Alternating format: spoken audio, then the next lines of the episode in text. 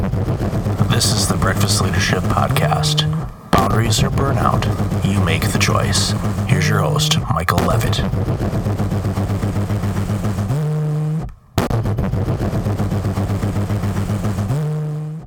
Welcome back. I have a human behavior hacker on the line with us today. Susan Ibitz, welcome to the show. Hi, Michael. Thank you for having me. Thank you for being here. What in the world is a human behavior hacker? Well, uh, I always is the same. For two years, I was trying to come up with a better uh, title than coach because if you Google coach, you're ha- going to have to have like 10 million hits. So uh, for two years, I was asking my clients and my friends, like, if you need to define what I do, if you need to talk about me and I'm not present, what are you going to say? And one friend who worked on in computers and, and, and technology says, well, you're a human behavior hacker. And after that, I became like, you're right some people hack computers i hack humans. So you, you can define me as a profiler as a coach and as a person who uses behavior to help people to become better to help teams sales teams and managers to use behavior to who basically is assigned to fix problems that maybe cannot be fixed in another way. The behavior angle is perfect because in my research working with uh, facebook and people on social media and one-on-one uh, through coaching it's the behaviors um, that are creating the challenges that they're facing.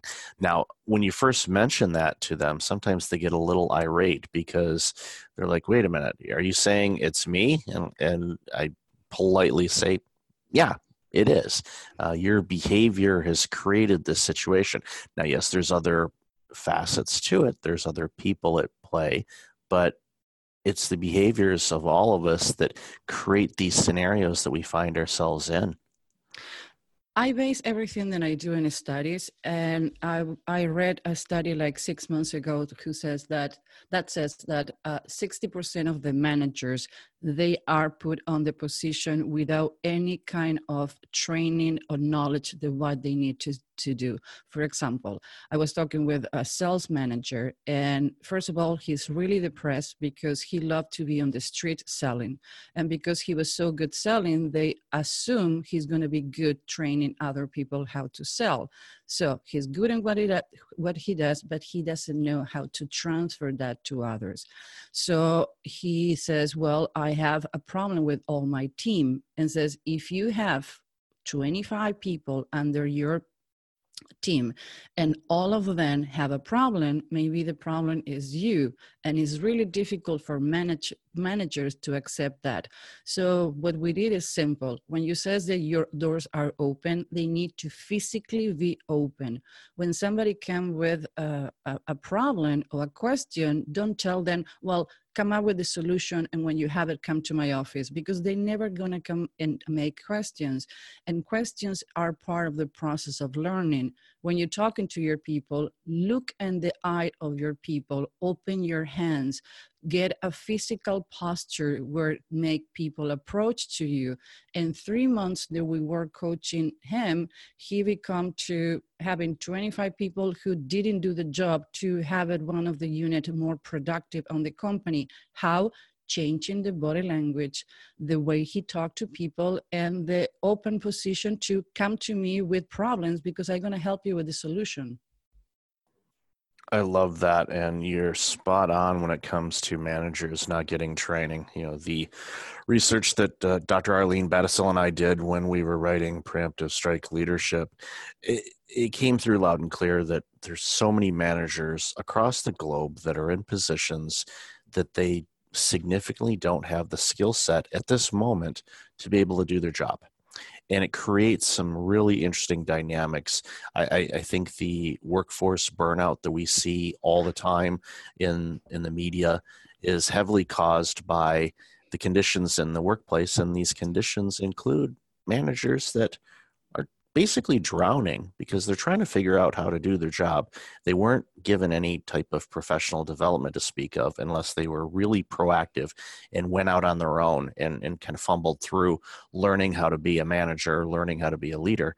And for some people, that it's not as easy as it is to others. So uh, I, I, love that component to it. Uh, and I, I think if organizations could get that under control and actually prepare their management to be better managers, I think a lot of the issues and the behavior problems that we're facing in society today would significantly be reduced if if if people are actually put in the right spot and provided the right amount of training that they need in order for them to be successful. The traditional training that we used to have five to 10 years ago for sales team, for example, I always says, I don't teach your team to sell. I cannot sell myself, even my life depend on it. What I teach you are uh, behavioral techniques how to make first impression. For example, today, 90% of the people check online you and your product before they're going to buy. So if they don't trust you, if they don't respect you, they're not going to buy your product. You can have the best of all, but if they don't feel connected with you, it's not going to work.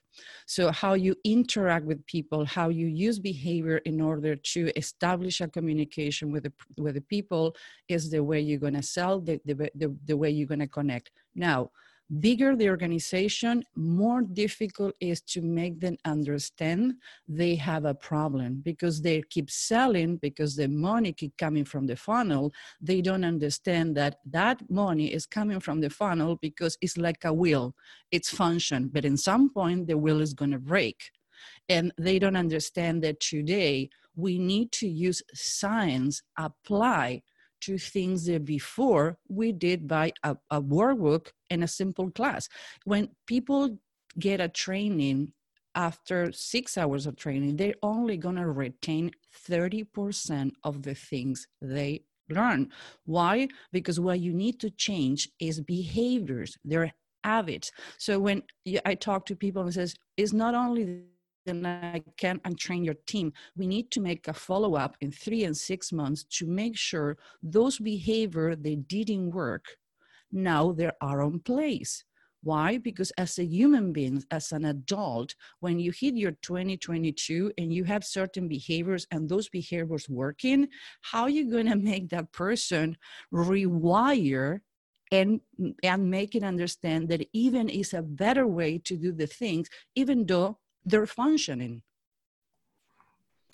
I rewired myself at 40 and that's not easy. So I had you know four decades worth of programming in my head, and of course had some significant burnout and a year of pretty traumatic losses. And thankfully, I survived all of those.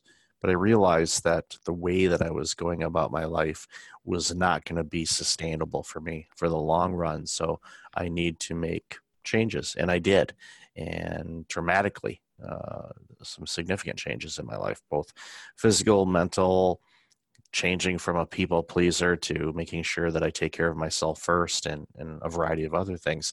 And it made a huge difference, but I know it wasn't easy do you know the the the theory I, I, always says when when people is like oh i'm taking care i do face reading. Face reading is the art to read the features on your face. And there are certain features then by the way you have in your face that is roundness. So everybody who have round features in their face they're givers they're taking care of other people uh, and because you have a baby face it, it's drawn people talk to you and get to you and want to share their problems with you.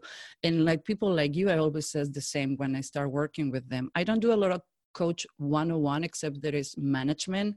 I do more group training. I also says if you're going in a plane with a three years old and it's an accident and only one gas mask fell from the roof, who are you going to give the gas, mac, gas uh, mask, Michael? If you would ask me that question yeah. years ago, um, I would have quickly said to you know, somebody else. This time, I guess, you know, depending on who's on the flight, if there's a family member, if I had to pick one family member, I know who I would give it to. Um, if it wasn't any family members, um, I would I would give it to me and put it on myself because it you know it i see it and i would resonate with that going okay i need uh, to continue living for some reason there's obviously a reason for it. So I'm going to put it on me first. And then that way with the oxygen, I can look and see, okay, is there a way that I can save people even though they don't have the oxygen mask? You know, that's that the people pleaser kind of kicks back in a little bit, but no, I, I, I'd want to put it on myself. Well, you did the right answer because if you give for example the mask to a three years old is not going to know what to do. If you put the gas mask to yourself first is when you're going to be better prepared to help others. So when you're trying to please everyone you're trying to uh, make everybody happy you're not happy you're dying on the process and it's going to have consequences in yourself. So taking care of yourself is not selfishness, is not narcissist, is I'm my first client. I'm my first eh, important person because if I don't wake up in the morning feeling happy and doing what I need, need to do, I cannot keep my team, keep my customers, and the lifestyle that I want. So taking care of yourself, some people think is selfish. I think is the first step to happiness. It is. It is. And I have found that since I've shifted from being a people pleaser so much to making sure that I'm taking care of myself first. And, and, and when I do that, you know, it's, you know, from a physical, mental, spiritual, the whole, whole gambit. I find that when I am serving others or giving to others, that is coming from a place that I'm fulfilled, full of energy, and they're getting a better version of me than they would have before uh, because I haven't stretched myself too thin. And this is something that is a daily exercise. It's not something like, okay, well, I'm just going to do that, take care of myself and everything. No, it's it's daily, uh, and there are going to be ebbs and flows that I've noticed in my life where some days are a little bit better than others, and there are some days where my energy levels are better than others and I know that because I document it. I track it down. I have a food journal. I have an energy journal. I do all these uh, energy journal, and all of these things uh, are important to me because I can notice trends, and it allows me to go, okay, um, for some reason my energy level has been a little bit lower this month. What's going on? And there could be external factors, you know, such as you know, I'm based in Toronto uh, at the moment, so when you're in Toronto in the winter time, at the time of this recording, we don't get a lot of real vitamin D. So, you know, it's a lot of cloudy days, and sometimes that has an impact. So, I make sure that I'm doing everything I can from a nutritional standpoint to keep my levels at a, a level that uh, I'm getting, you know, more energy. And when I feel down, then I know the things that I need to do in order to bring those uh, energies back up. Well, you know that it's um, seasonal uh, depression and winter. I'm in Chicago, and for example, today we have like five inches of snow. It's really dark. I don't remember seeing the sun for like the last 10 days. And I was talking with friends who are extremely extrovert and they like to go out and they like, and they always says the same. Uh, the three months of winter we have, I get in this depression. Well, it's it is a depression who eh, even though there are medication some people take medication during the winter when it's dark in places like where you live or, or, or here in chicago because it's really affecting your mood. It's, Agreed. it's it's happening. It's not it's not in your head. It's happening to you. And you know what? When you was talking about changes i don't recall ever from somebody famous to a ceo or somebody who is successful who didn't have a burned out who fail more than one time until they get it right. And the reason they get it right is because they fail, because they make mistakes. When I talk to someone and says, How you become who you are, and they says, Oh, I was like from this to this. Okay, wait, wait. I want to hear the part where you fail and you have problems because that who make you who you are. Oprah Winfrey, uh, whoever you're going to talk from famous again from famous to people who are who have big companies who are successful. Everybody have a failure. That's the point of breaking where you make yourself better. Why? How are you going to tell someone? How are you going to train someone? How are you going to tell someone to become better if you cannot relate with failing you cannot relate to be in that position where you was clueless and you didn't know where to run to failure is, is crucial and you know we're starting to see and although it's not as prevalent as it should be, but we're starting to see more and more people recognize that you know, failing, and I've seen titles such as "fail forward" or you know, "fail," you know, more type of things. And the purpose of it is is figuring out what doesn't work. And you know, I look back at my career and all of the missteps or failures or bad decisions or whatever happened. I look at those and they're yes, they're a part of me. I don't dwell on them, but I've learned from them. So I know, okay, don't do that again. Or, okay, maybe approach this situation differently. Um, you know, and, and and even though you may do something completely different, the outcome may end up being the same. But again, you you're learning from it. And I think at the end of the day, we want to figure out, you know, what's the best version of us? How can we navigate through things so we are serving whoever we're serving well, but of course taking care of ourselves first.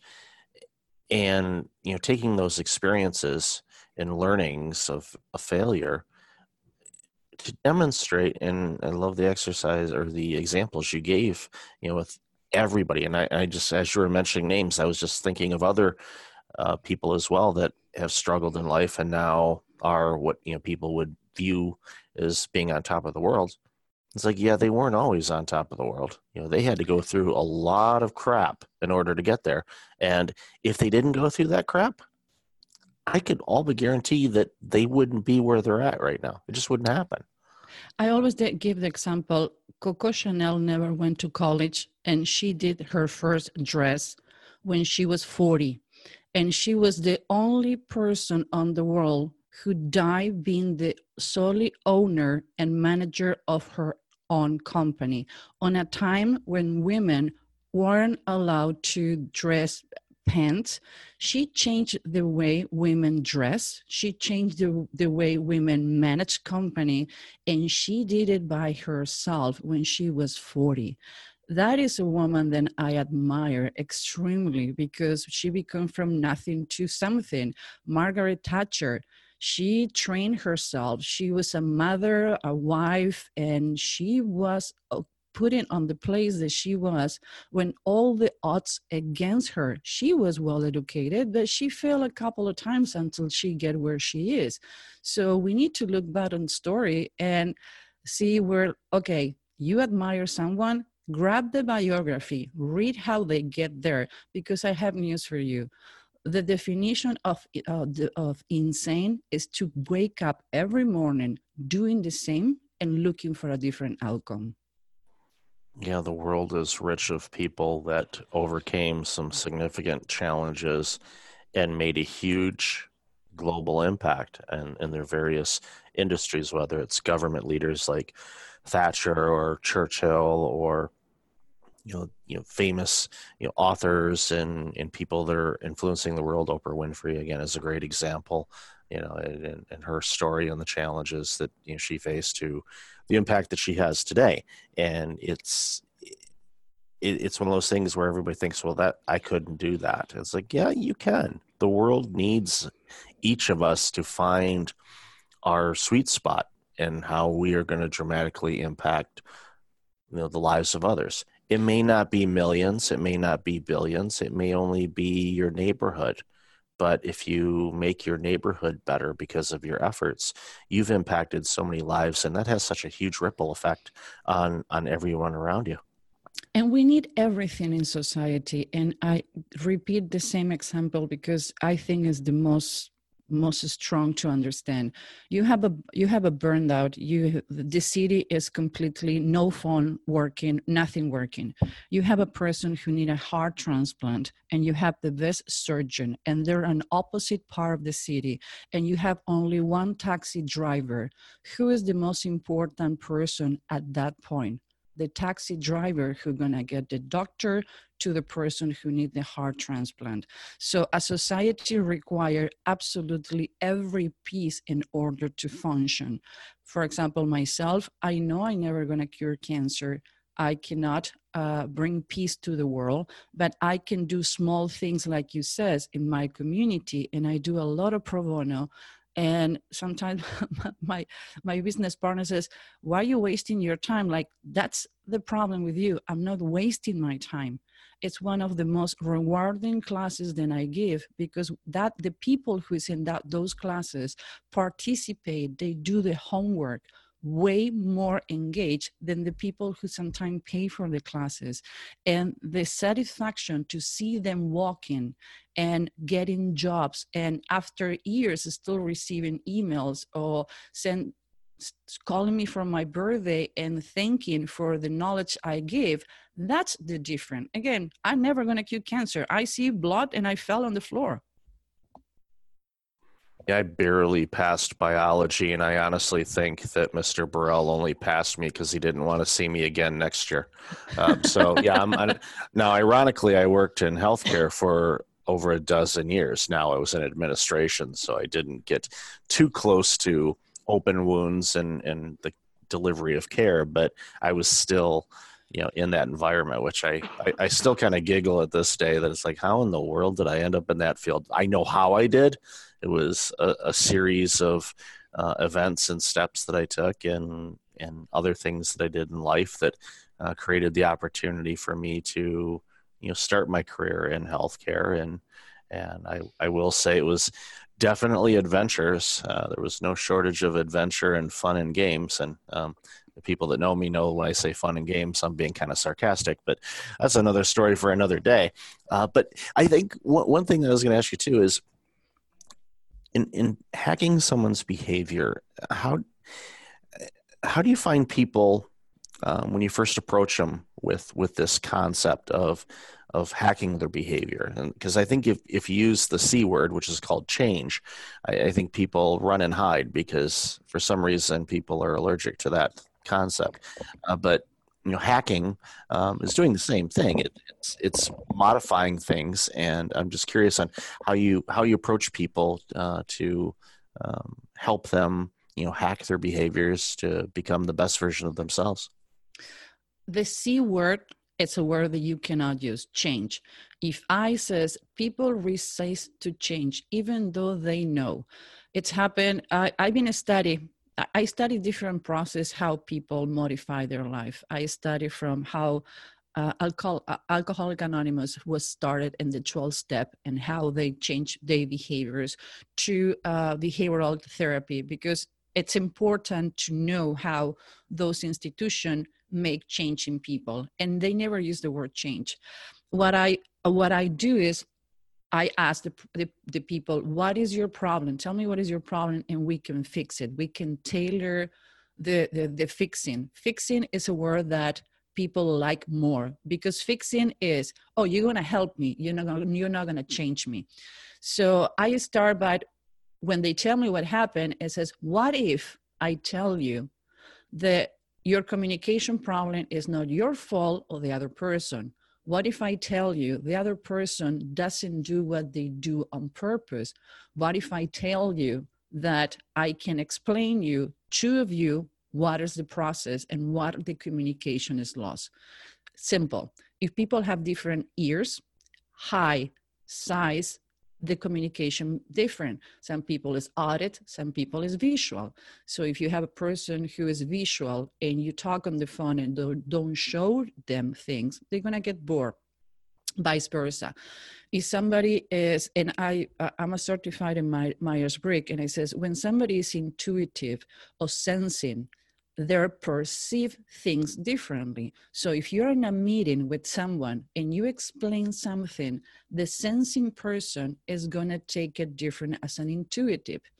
Uh, I mean, another misconception most companies have introversion and extroversion has nothing to do with how present you are on the room an introvert can look like as an extrovert when they know what they're talking about. I'm extremely introverted. What happened is after a meeting, after an encounter with a lot of people, an introvert is going to retract themselves and have some time alone. An extrovert want to keep talking about it. So the extrovert is going to feel like the introvert is avoiding the situation and they don't want to talk. So when you know and when you show people, okay, that's how you are, and it's nothing wrong with you, but it's nothing wrong with the other person either. It's how we receive, perceive, and recharge energy. When people have that simple information, it's like, oh, now I get it. So basically, what we do is teach people how they are based on all the behavioral tools that we use and teach them how other people is. And some of the activities that we do is like we exchange what are the, the the, um, the, assessment that we do and they work better now when we need to talk to managers to explain this usually we do a presentation we do a powerpoint or we do a video or we do a testimonial how people have conflicts and now those conflicts were were fixed in just six hours of having your team with games with fun and participation work better together. Reminds me of an exercise that i had done um, similar to myers-briggs it was uh, your true colors to figure out you know what color your not your parachute but you basically your colors were. And i was working for an organization and my colors and the CEO's colors were identical. And she had, I would say, probably a 25 minute argument with the facilitator on how the two of us could not be the same because she did not see in me um, the things that made me that color. It was bothering her. And so he literally stopped the session at a break and said, Let's go through this. And I, I was game because I was having a lot of fun with it. I'm like, Wow, she's upset. So I don't know why she's upset. I mean, is there something in me that bothers her? Or I didn't know what the situation was. But he went through it and explained it. And she finally got it, but she still didn't see it because it was all about delivery and how I present myself and the things that I do. And she I think, you know, and, and, reflecting on it, and that was, you know, almost a decade ago now, I, I think one of the things that came out about it was she was still dealing with some things that she needed to deal with from a leadership standpoint because I think she had, uh, and obviously very successful. She was the CEO, uh, but I think there was still this challenger stigma that she was trying to prove to herself that she belonged in that role, which she did and she's continued to be you know in, in, ceo level positions since then. So she she definitely belongs. But i think there was something there where she was a little bit thrown off by how i could be the same as her. Well you you hear about the imposter syndrome and i have it. I have all the certification that I have, and I can step in in any situation, and I still have my imposter syndrome because uh, people who is aware and people who get certain positions is always like oh my god i they're gonna cut i always have this dream somebody gonna come knock my door and says okay we're gonna take all your titles and certification away because you're not who you say you are and i guess most people who get to high positions have that what if i'm not qualify. What if i get this ceo position and they fire me or let me go where i'm going from now? So i think it's a lot of fear in people getting certain positions because they don't want to be either show that they don't know what they're doing. They don't want to show that they have doubts. They don't want to show, show that some days they are clueless about what they're doing. And actually it's better to have more a human connection with your people because when you show you're human they show their human parts too. I think that's something that we desperately need to see more and more in society our workplace and everything else is the more human side of of the human race so, Susan, I've loved our conversation today. Where can people find out more about you and this awesome work that you do? You can find me on LinkedIn. I reply to all my emails and all my uh, my, my, messages. I, I take two hours in the morning to do it. I I don't like my, my assistant to do it. You can find us at humanbehaviorlab.com or you can Google me, Susan Ibitz, and LinkedIn, and we start a YouTube channel where we have different segments where we have Ask the Expert, and now we start a new segment who's Kickass Ladies Recipe, where I interview uh, women who have gone through horrible things and they're being told they cannot do it and one was a former cia interrogator the other is a captain and the, the, chief of hostage negotiation and in texas and she's only 40 um, sexual abuse person who survived and now she used behavior to help other people. So we do things that has to do with behavior. We teach we train but we show that we can change things based on behavior with examples on real people when when we interview. That's some awesome stuff and i'll definitely have that information in the show notes. So susan thanks so much for your time today. Appreciate you and this amazing work that you're doing. Thank you very much michael. Hey it's michael again. Thank you for listening to the podcast. I really appreciate it. If you're like many people you're dealing with some significant stress and possibly approaching burnout I know how you feel. In 2009, my burnout led to a year of worst case scenarios. I do not want that to happen to you. If you go to breakfastleadership.com, you can register for a free webinar on burnout prevention, as well as get as a free checklist to have successful mornings. Start off each day the right way. Again, that's at breakfastleadership.com. Also, since you are a loyal podcast listener, I'm asking you to like, rate, and review my podcast on iTunes. I look at all the reviews and appreciate your comments, and it helps other potential listeners discover the content I have on the show. I appreciate you, and thanks again for listening.